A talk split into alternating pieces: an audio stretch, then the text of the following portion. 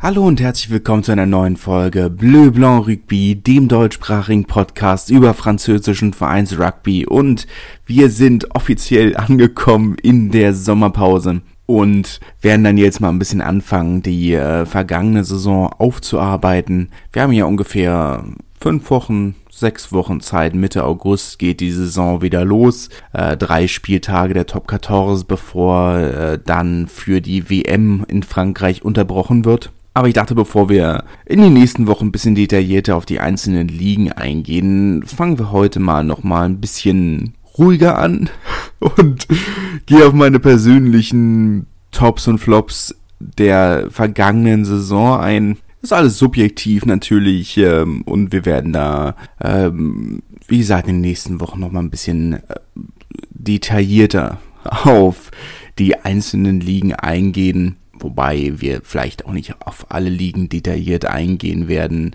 Ähm, die zweite und dritte Liga lässt sich vielleicht in einem Podcast zusammenfassen und dann die erste Liga bei den Herren und Damen in einem Podcast. Ähm, müsst ihr mir sagen, ob ihr auch Interesse habt an der National 2 dass die ja auch noch mal quasi ein bisschen, dass wir da noch, die noch mal ein bisschen Revue passieren lassen. Das war ja die erste Saison dieses neuen Wettbewerbs und vielleicht kann man das schon mal als kleinen, kleines, kleine positive Überraschung vorwegnehmen. Sie hat deutlich besser funktioniert, als ich gedacht hätte. Das muss man schon klar sagen. Also es ist natürlich schon so, dass wir letztes Jahr im Sommer, als dann ein Team nach dem anderen die Teilnahme an diesem Wettbewerb abgesagt und abgelehnt hat, äh, schon dachten, ja gut, also das wird der Flop, den wir alle erwartet haben. Und es war sicherlich nicht alles perfekt. Also die grundlegenden Probleme des Wettbewerbs bleiben natürlich schon bestehen. Also dass wir darüber reden, dass wir sagen, wir haben lange Reisezeiten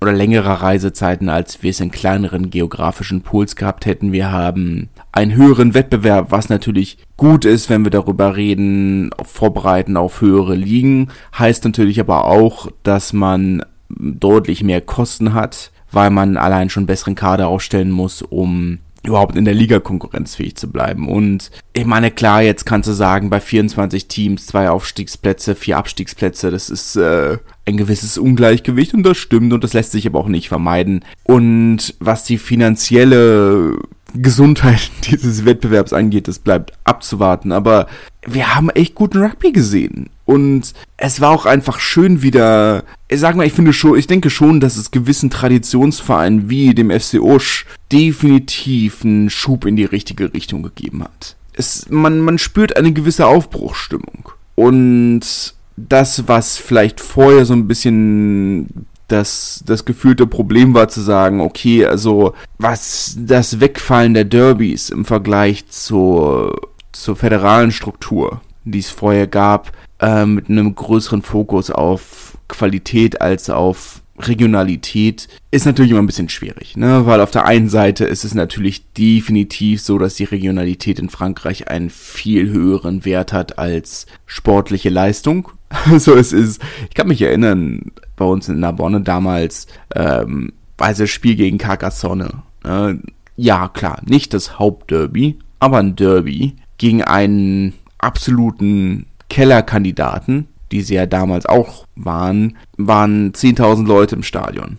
Ja, es war, war voll in der zweiten Liga. Gegen Lyon, die ja damals immerhin mit zwei semi-aktuellen Nationalspielern und, ja, globalen Rugby-Stars angetreten sind, zumindest im Fall von Sebastien Chabal, der äh, zu dem Zeitpunkt äh, nicht nur seine Karriere hat ausklingen lassen, sondern auch äh, seine ersten Filmrollen hatte und ähm, ja durchaus ein, ein Star war in Frankreich. Ne? und dann hat er in der zweiten Reihe noch äh, mit ihm äh, Lionel Nallet und einigen anderen größeren Namen. Aber da kommen dann nur 6.000, 7.000 Leute. Das ist dann schon, schon ein ziemlicher Unterschied. Und ich sag mal, aktuell profitiert die Liga natürlich davon, dass die meisten Vereine einfach im Süden angesiedelt sind.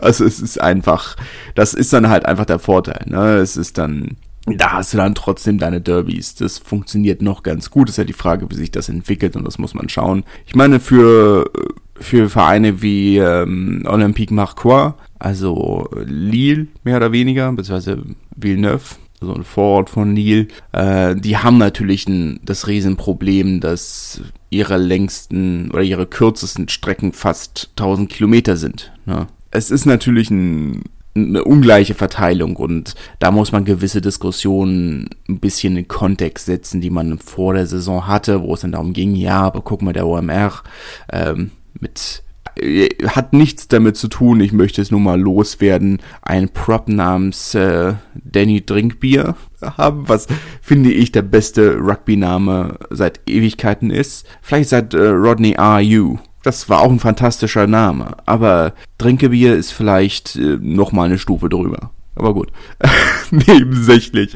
Äh, ja, das muss man vielleicht ein bisschen in Kontext setzen, was man hieß. Ja, aber guckt euch mal die an, wie viel Geld die ausgeben und ähm, das Budget und ja, aber man muss es halt irgendwo wirklich in Relation sehen, weil vieles von dem Budget sind einfach Fahrtkosten. Und dann kommt eben der nächste Faktor dazu, dass sie den Spielern deutlich mehr Geld bieten muss, dass sie ihr Leben auf den Kopf stellen und nach Lille ziehen, weil es ist schon ein Unterschied, wenn du, wenn du sagst, okay, zieh mal 1000 Kilometer von zu Hause weg, oder 800 Kilometer oder was auch immer, das ist was anderes, als wenn du sagst, okay, du kommst aus einem Großraum Toulouse und du sollst, weiß nicht, nach Auch ist, glaube ich, nicht der Fall, weil die meisten Spieler aus Osch tatsächlich aus der eigenen aus dem eigenen Nachwuchs kommen. Aber ich sag mal, du, komm, du kommst aus einem Großraum Lyon und sollst nach, nach Vienne oder zu, ähm, zum Stade Metropolitain oder so die ja alle im, im Großraum sind. Ja, wo du sagst, das ist natürlich schon ein Unterschied. Die Leute müssen nicht umziehen, die Leute müssen nicht ihr Leben auf den Kopf stellen, die PartnerInnen müssen nicht äh, ihr Leben auf den Kopf stellen.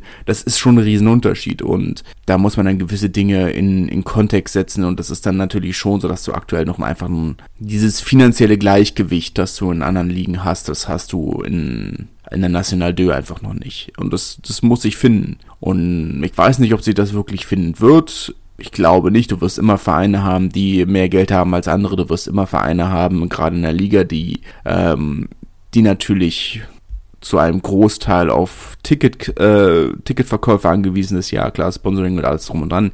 Aber da werden Vereine wie Nîmes einfach zwangsläufig langfristig einen Vorteil haben äh, in Relation zu Vereinen wie äh, Bassin d'Arcachon oder Saint-Jean-de-Luz. Ne, das ist halt einfach so. Das, das lässt sich auch nicht wirklich. Das ist ein Problem, das sich in der Form nicht wirklich lösen lässt. Meine Lieben, ja, bleibt abzuwarten, wie sich das entwickelt. Auf der einen Seite war ja, also muss man wirklich sagen, also es ist eine massive Enttäuschung gewesen, dass sie nicht aufgestiegen sind. Das ist einfach so. Sie waren neben dem, neben dem Cup ähm, so dem CA Périgueux sicherlich die Mitfavoriten auf den Aufstieg. Sie haben auch ihren Pool dominiert und ähm, hatten fantastische Zuschauerzahlen von immer mal wieder 6.500, 7.000 Leuten für die vierte Liga. Ne? Das ist, ist nicht ohne. Jetzt ähm, war es eine massive Enttäuschung, dass sie den Aufstieg nicht geschafft haben, trotz des fantastischen Kaders, den sie hatten. Und ähm, weil es, es ist natürlich schon so, dass man sagen muss, okay, sie haben die nächste Saison sieht echt gut aus für sie. Finanziell, aufmerksamkeitstechnisch. Weil, und jetzt muss man wieder Sportarten ein bisschen vermischen, aber ähm, für die, die geografisch ähm, sich nicht ganz so gut auskennen, Nîmes und Montpellier gehen mehr oder weniger ineinander über. Was natürlich heißt, dass es im Fußball eine ziemlich große Rivalität gibt, natürlich. Ähm, die Krokodile, wie sie ja genannt werden, weil es vor den Stadttoren von Nîmes eine große Krokodilfarm gibt, ähm, waren vor drei Jahren in der Liga. Ja, da hattest du wieder deine Derbys. Ne, das war klar. Äh, jetzt sind sie in die dritte Liga abgestiegen. Und das heißt, viel Aufmerksamkeit, die vorher im Fußball war, geht wieder zum Rugby zu, oder ich sag mal, die Aufmerksamkeit geht zurück. Die Aufmerksamkeit teilt sich ein bisschen mehr, wo der Fokus vorher klar war, okay, Olympique Nîmois spielt in der Ligue 2, das ist das Hauptteam der Stadt. Und der RC Nîmois, der Rugby Club, sind deutlich niedriger, kriegen auch, auch Aufmerksamkeit, aber deutlich weniger. Und das ändert sich jetzt wahrscheinlich ein bisschen, das nähert sich ein bisschen an. Du sagst, okay, das, die Frage, wer das Hauptteam ist, ist sicherlich nicht ganz gleich.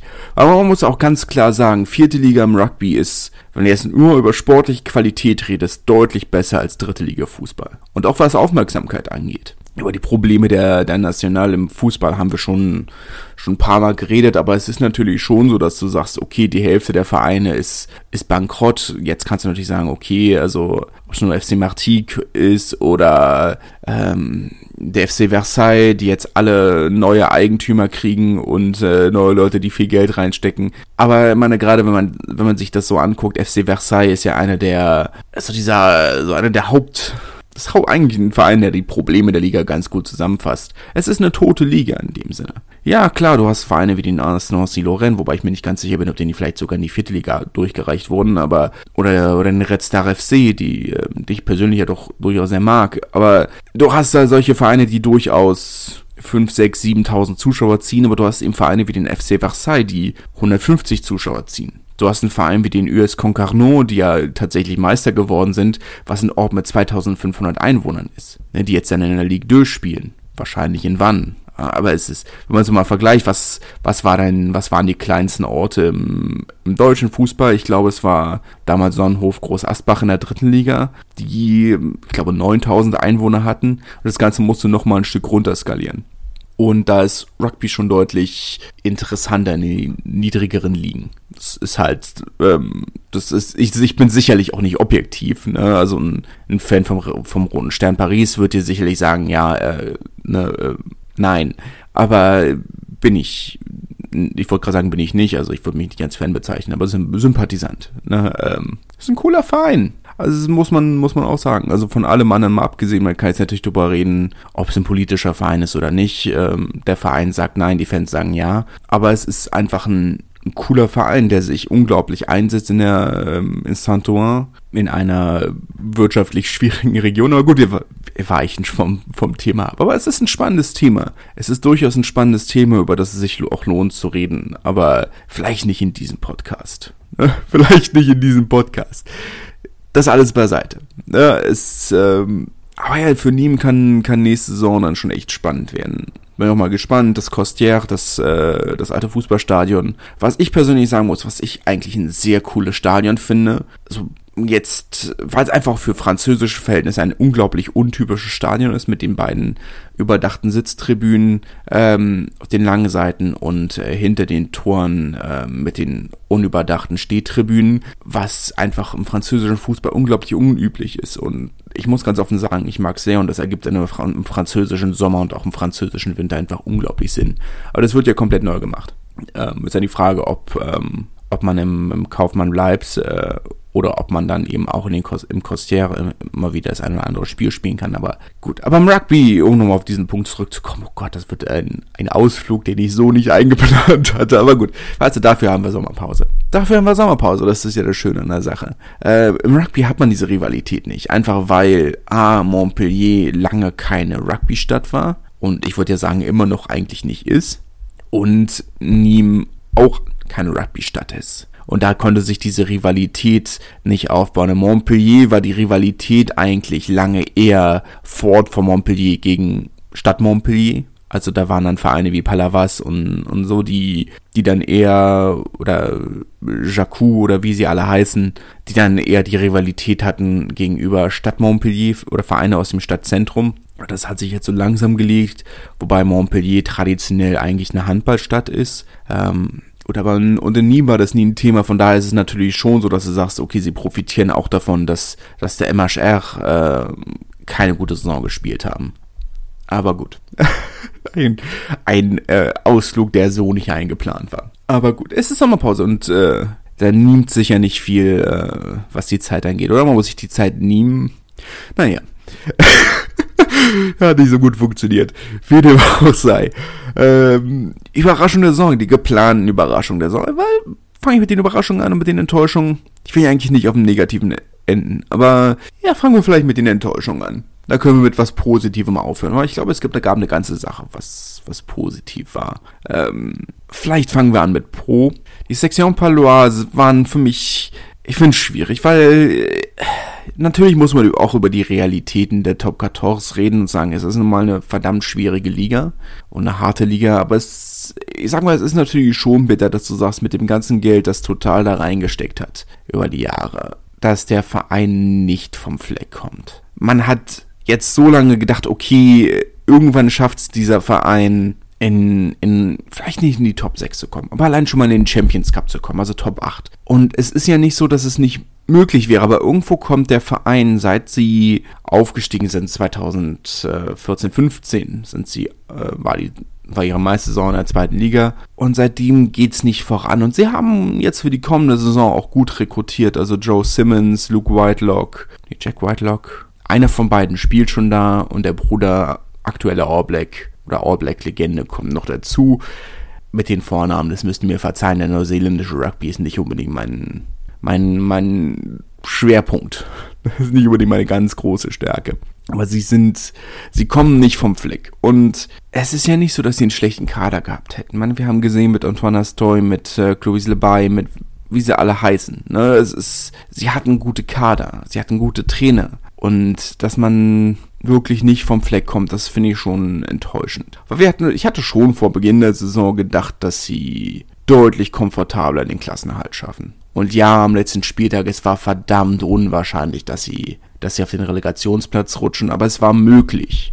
Und allein das ist eine Sache, die ich sage, ich finde es enttäuschend, weil sie nicht mehr an dem Punkt sein sollten da diesen Mangel an Fortschritt zu sehen, finde ich, finde ich enttäuschend. Ähm, Grenoble aus offensichtlichen Gründen eine Enttäuschung. Ähm, den Aufstieg in die erste Liga nicht zu schaffen und dann potenziell administrativ in die dritte Liga abzusteigen. Weiß nicht, ob man dafür viel Kontext braucht, um zu erklären, weshalb das eine Enttäuschung ist. es ist eine Enttäuschung. Ich meine, es ist keine große Überraschung. Sie hatten unter der Saison die finanziellen Probleme. Sie haben seit oder den Punktabzug auch wegen der finanziellen Probleme. Sie haben seit Ewigkeiten, gibt es diese Geschichten aus Grenoble und vermutlich war es nur eine Frage der Zeit, bis sie, bis tatsächlich mal ähm, etwas derartiges folgt. Aber es ist natürlich trotzdem eine Entschei äh, Enttäuschung und vor allem für die, für die Spieler, für die Mitarbeitenden, für, für den Trainerstab ist es eine unglaubliche Enttäuschung. Und vor allem jetzt nicht zu wissen, bis ähm, 6. Juli, 7. Juli soll die Entscheidung gefallen sein. Bis dahin ist die Saisonvorbereitung auch durch. Ja, ähm, da, da wird es dann für Spieler, sagen wir es mal so, ist dann halt auch für die Spieler, sollte es dann tatsächlich in die dritte Liga runtergehen, haben alle anderen Vereine ihr, ähm, ihren Kader für die nächste Saison schon fertig. Ja, das heißt, die Spieler, die vorher Zweitliga-Vizemeister sind, haben auch kaum eine Chance, aus der dritten Liga rauszukommen, weil alle anderen Vereine, weil ich sag mal, sie kommen vielleicht noch raus als, äh, als Joueur supplémentaire oder vielleicht als WM-Joker, äh, aber ansonsten wird es echt schwierig und das ist echt bitter. Auch Biarritz, ähm, für mich eine der großen Enttäuschungen, wo es nicht sportlich, nicht sportlich. Ich hatte nicht damit gerechnet, dass, dass sie direkt wieder um, um Wiederaufstieg mitspielen. Ich hatte schon damit gerechnet, dass sie sich schwer tun werden. Aber wo letzte Saison und Anfang dieser Saison wirklich ähm, Aufbruchstimmung zu, äh, zu spüren war, hat's die Vereinsführung geschafft, jeglichen Enthusiasmus aus der Stadt rauszusaugen. Und man ist an dem Punkt, wo wirklich alle nur noch angepisst sind von der Situation. Ich entschuldige mich für die Sprache, aber äh, es ist ja, es ist ja wirklich so. Und jetzt ist, ist natürlich fair zu sagen, Marc, ne, großer, du warst nie ein Fan von, von Monsieur Aliger, von, äh, von Jean-Baptiste. Und das stimmt, ich finde, er ist menschlich eine absolute Katastrophe. Aber wenn sich selbst Kapitän und Trainer hinstellen und sagen, wir fühlen uns von der Vereinsführung verraten und im Stich gelassen und allein gelassen und vor den Bus geworfen, dann ist das kein gutes Zeichen. Und dieser,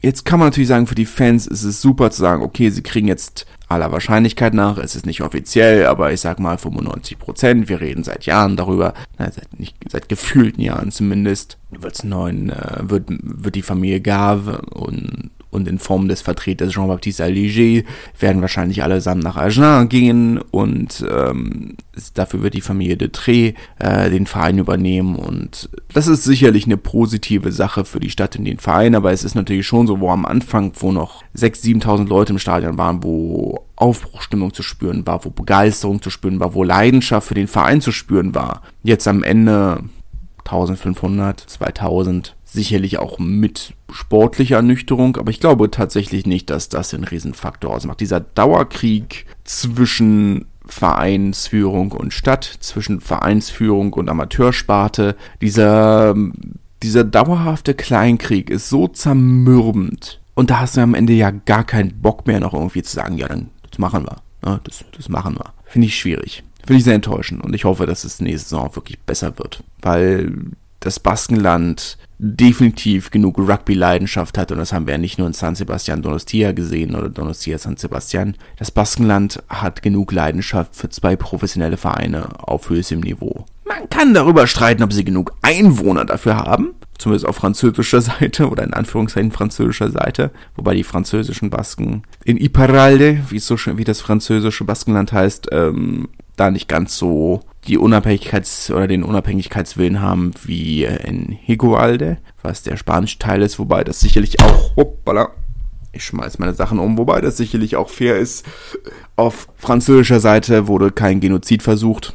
Das ist dann sicherlich auch ein gewisser Unterschied. Bei den Katalanen ist es ja ähnlich, wo ähm, auf nordkatalonischer Seite eigentlich nicht der große Wunsch besteht, sich von von der französischen Zentralregierung abzuspalten. Man sagt, ja, also wir sind Katalanen, aber wir sind auch Franzosen. Und das hast du ja auf der Südkatalonien nicht. Aber auch da, wie gesagt, ist sicherlich äh, versuchter Genozid ähm, ein großer Faktor. Gut, jetzt kann man natürlich noch ähm, Baskenland hinzufügen, wie viele Tausende Basken willkürlich in Haft sitzen. Die hunderte, naja, die baskische Regierung spricht von 1200 Fällen von oder Vorwürfen von Folter. Äh, verurteilt wurde Spanien wegen oder vom Europäischen Gerichtshof für Menschenrechte in zwölf Fällen, dass da gewisse Antipathien da sind. Das äh, ist sicherlich nachvollziehbar. Aber gut, wir werden schon wieder unnötig politisch, wobei äh, die nächste ist es eine Enttäuschung. Ich wollte noch über Bernard Laporte reden, ähm, der ja unter anderem Minister unter Sarkozy war und auch nach wie vor überzeugter Sarkozyst, wie man so schön sagt. Wobei äh, er sich da vielleicht nicht die besten Elemente abgeguckt hat. So ganz aus dem Politischen kommen wir nicht raus. Ne? Äh, ihr habt es vielleicht mitgekriegt, äh, dass unser guter ehemaliger französischer Präsident, was heißt unser, der ehemalige französische Präsident Sarkozy wegen äh, massiver Korruption und Steuerhinterziehung und Hinterziehung von öffentlichen Geldern ähm, nicht in Haft, aber zumindest in Hausarrest sitzt.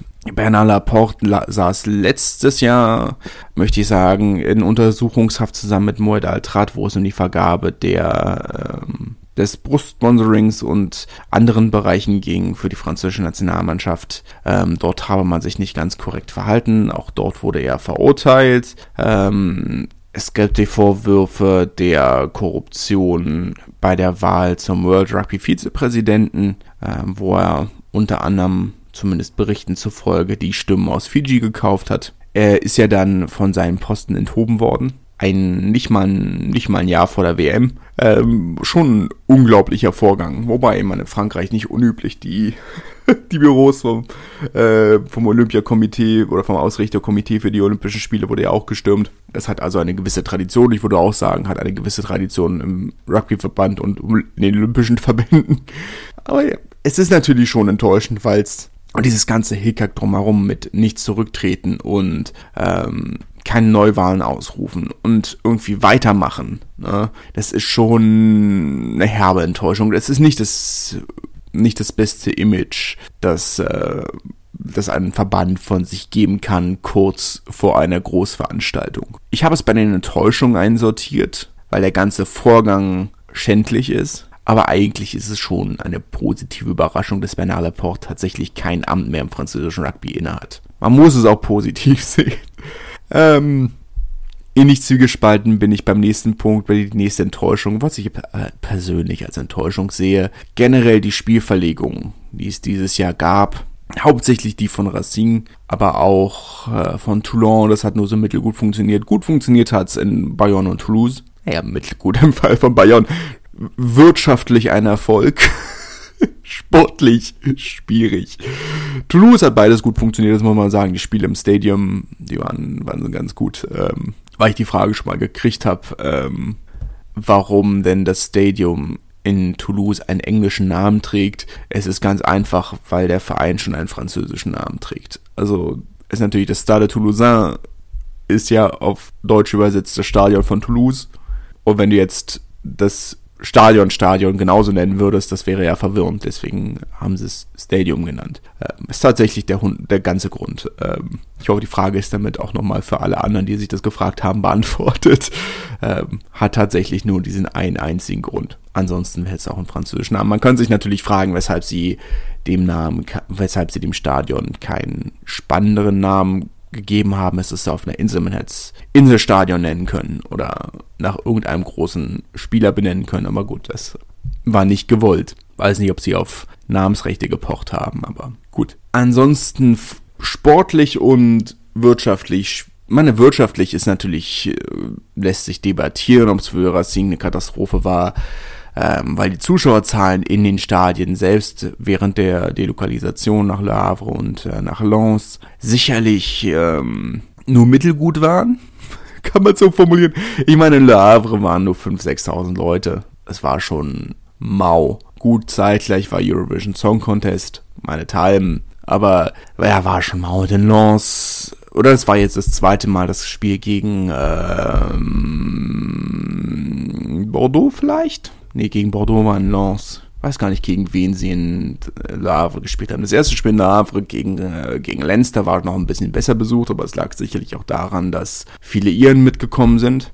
Es wirtschaftlich, ich meine, es wird sich ja trotzdem gelohnt haben, wenn du zeitgleich die Arena vermietest für Konzerte. Aber es ist natürlich schon, schon schwierig. Und dann würde ich mir fast wünschen, dass, der, dass die Liga sagt, okay, dann verlegen wir die Spiele in irgendwo anders hin. Jetzt kannst du natürlich über Wettbewerbsverzerrung reden, weil dann würden wir über Kompensation und alles andere reden. Aber es wäre natürlich schon sinnvoll zu sagen, okay, dann, wenn wir das sowieso machen müssen, dann lass uns doch woanders spielen, wo, wo es ein bisschen, wo, der, wo die Liga ein bisschen mehr davon hat. Brüssel, Berlin, fällt keine andere Stadt mit B ein. Bilbao, eine Stadt mit B. Anstatt von, ähm, von Le Havre oder Lens. Ähm, aber gut, Marseille, muss man auch sagen, hat für Toulon nicht so gut funktioniert wie in vergangenen Jahren. Zum einen natürlich ähm, aufgrund der sportlichen Leistung von Toulon, die natürlich auch immer noch so, nur so mittelmäßig sind. Auf der anderen Seite muss man aber auch sagen, es sind einfach mittlerweile, Marseille hat viel Rugby gesehen. Sie hatten Länderspiele, gegen Südafrika unter anderem. Sie hatten Champions Cup Finale,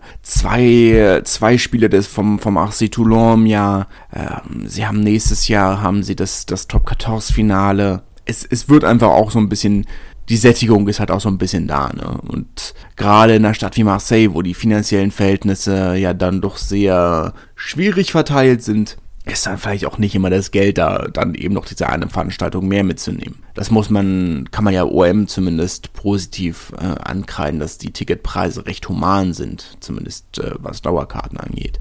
Naja, wie dem auch sei. Das hat nicht so gut funktioniert. Bin gespannt, wie es nächste Saison wird. Ähm, weil zumindest vor der WM gibt es mindestens eine. La Rochelle renoviert ja die Haupttribüne die äh, präsidentielle Tribüne. Entsprechend wird man in Angers spielen.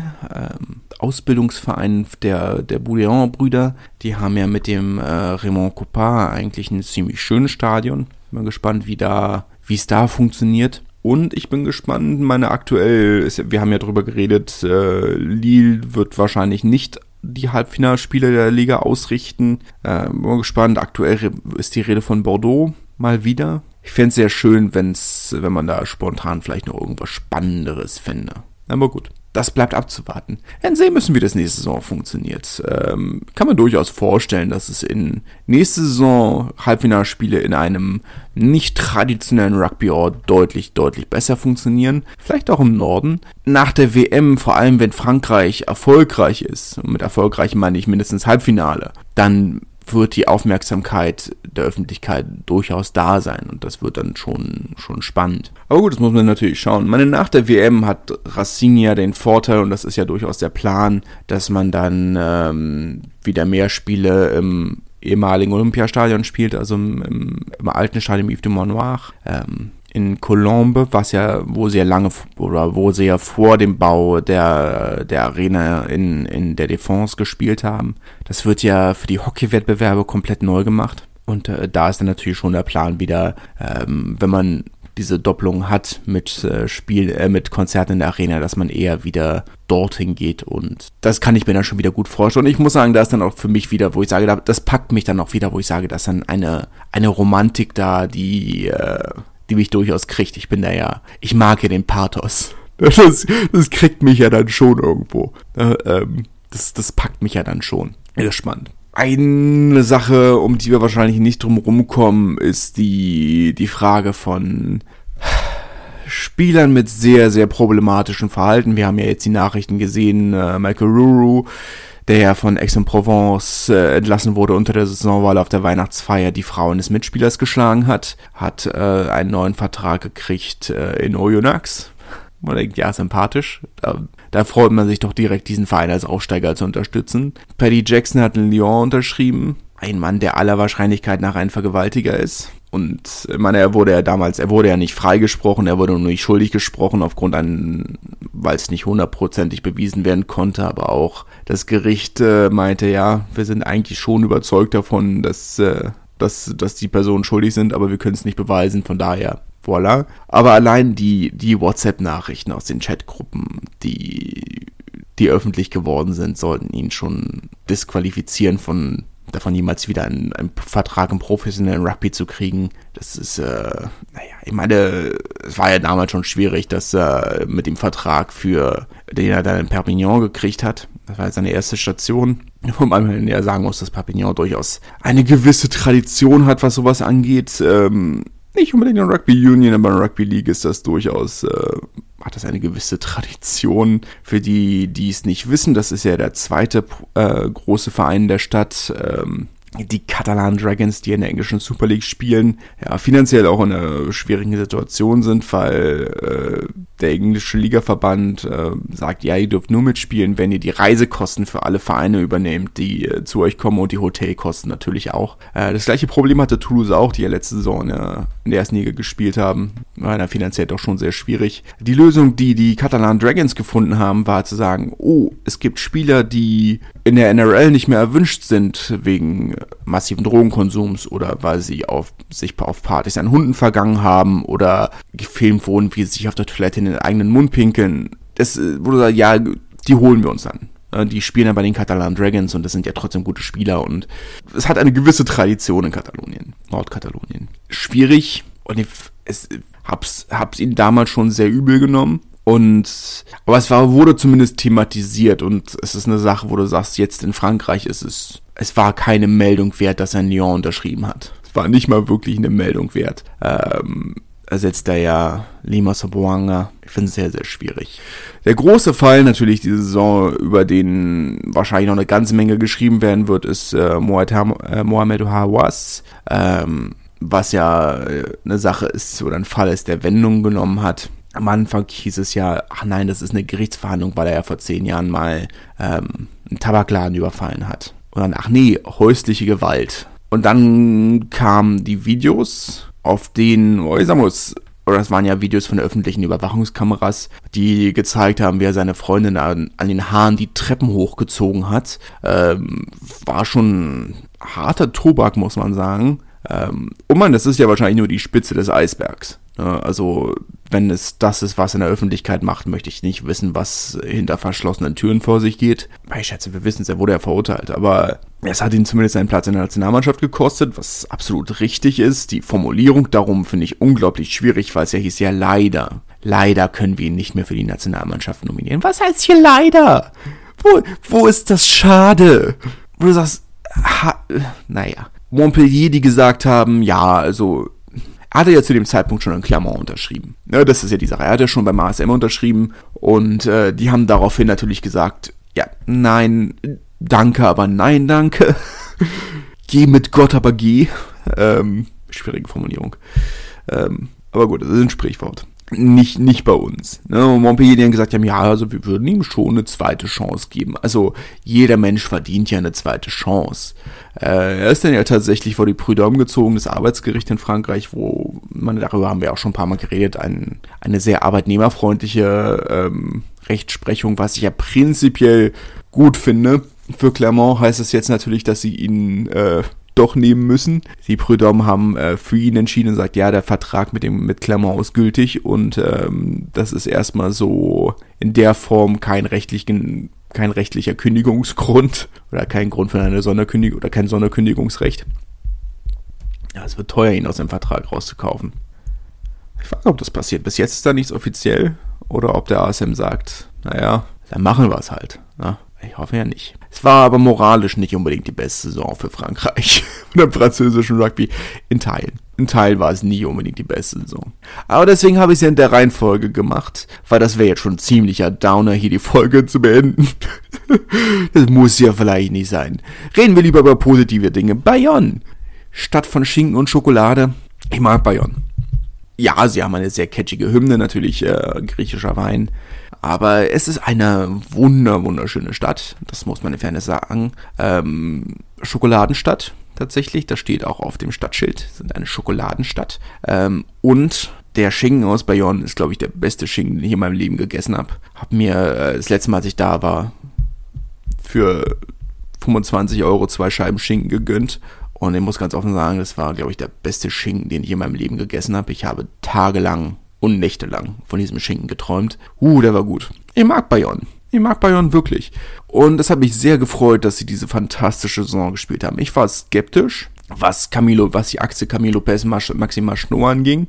Und ich meine, ich habe, wir haben natürlich vor der Saison darüber geredet, dass es riskant seine Saison auf zwei Leute festzunageln, die Mitte 30 sind und eine lange Verletzungshistorie haben. Und zumindest bei Maxime Marchnot habe ja doch leider recht behalten. Der ein Spieler, der ähm, selten fit war und wenn er fit war, meistens von der Bank kam. Camilo Lopez auf der anderen Seite war einer der besten Spieler der Saison. Nicht nur was Bayonne angeht, sondern was die Liga angeht. Äh, eine fantastische Saison, die er gespielt hat. Deutlich besser als seine letzten Jahre in Clermont. Eine wirklich, wirklich fantastische Saison. Und ähm, das ist für mich die größte Überraschung, ähm, weil ich A, ich hatte nicht damit gerechnet und B, ich hab's ihm wirklich, wirklich gegönnt und ich hab's Bayonne wirklich, wirklich gegönnt und was die kommende Saison angeht, schon ein fantastischer Kader, den sie zusammengestellt haben. Ich glaube nicht, dass sie die Saison nochmal toppen können. Es wird schwierig, allein schon, wenn wir sehen, wie Pro seit äh, auf der Stelle tritt und wie Perpignan auf der Stelle tritt. Aber ich würde sie natürlich schon gönnen.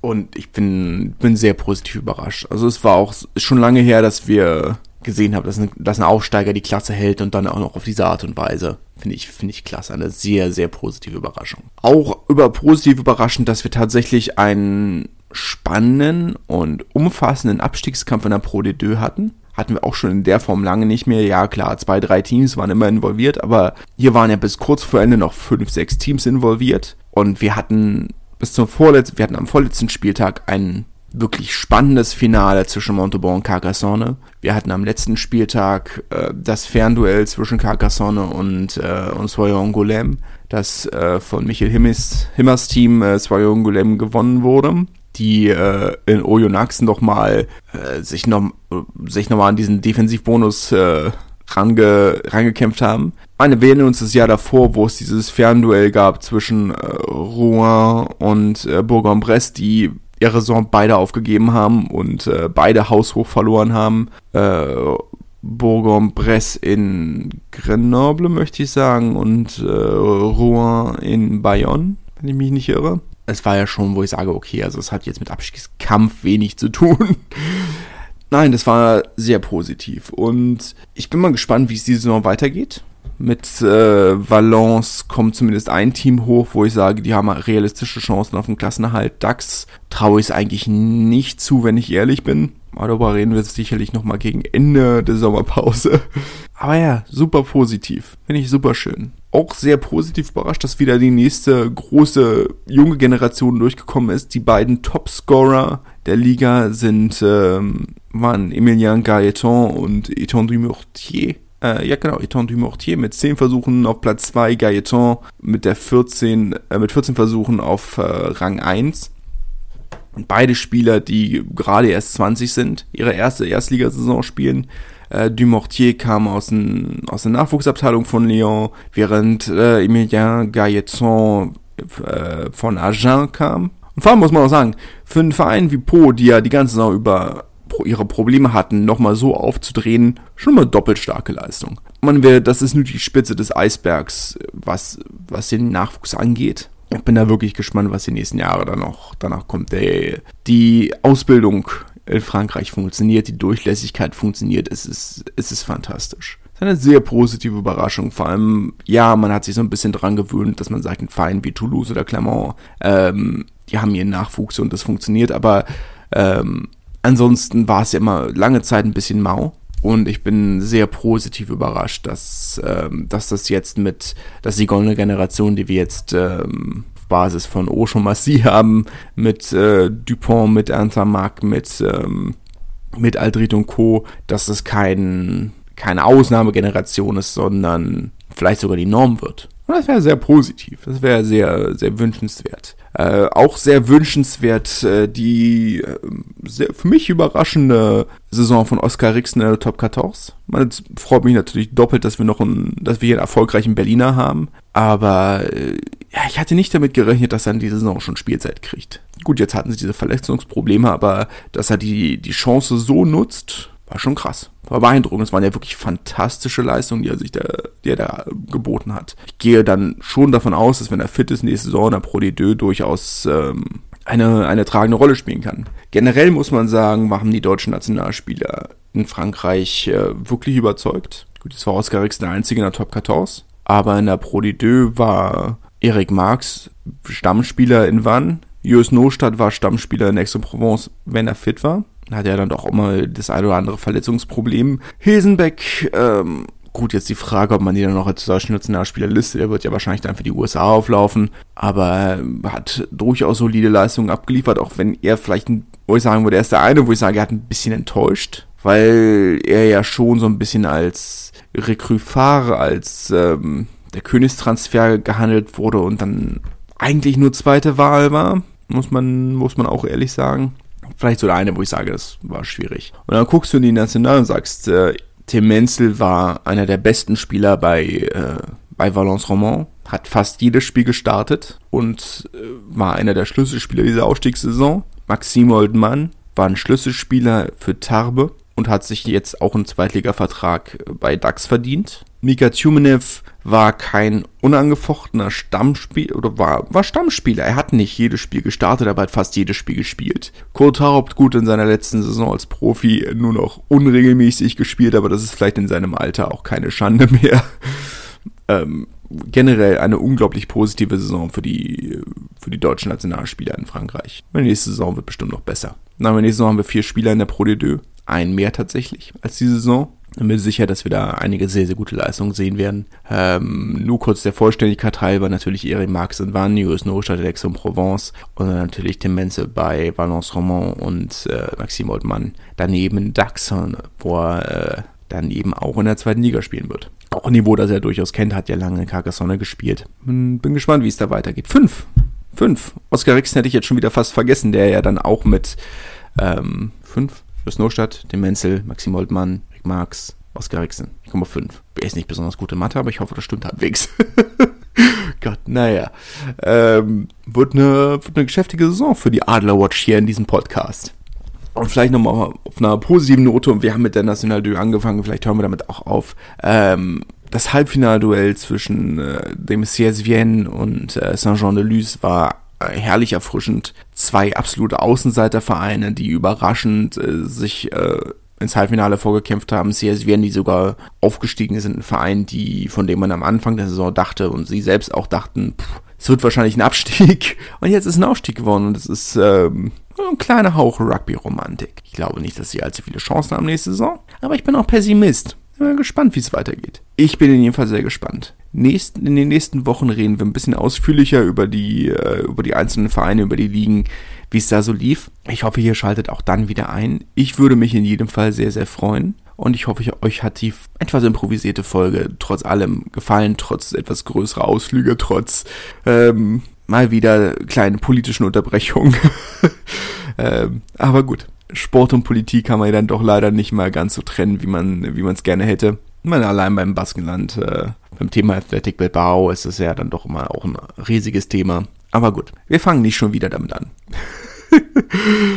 ich hoffe, ihr genießt eure Woche. Wir hören uns dann hoffentlich auch nächste Woche wieder und bis dahin, tschüss. Schatz, ich bin neu verliebt. Was? Drüben. Das ist er. Aber das ist ein Auto. Ja, Leben. Mit ihm habe ich alles richtig gemacht. Wunschauto einfach kaufen, verkaufen oder leasen. Bei Autoscout24. Alles richtig gemacht. Wie baut man eine harmonische Beziehung zu seinem Hund auf? Puh, gar nicht so leicht. Und deshalb frage ich nach, wie es anderen Hundeeltern gelingt, beziehungsweise wie die daran arbeiten. Bei Iswas Dog reden wir dann drüber. Alle 14 Tage neu mit mir, Malte Asmus und unserer Expertin für eine harmonische Mensch-Hund-Beziehung, Melanie Lippisch. Iswas Dog mit Malte Asmus. Überall, wo es Podcasts gibt.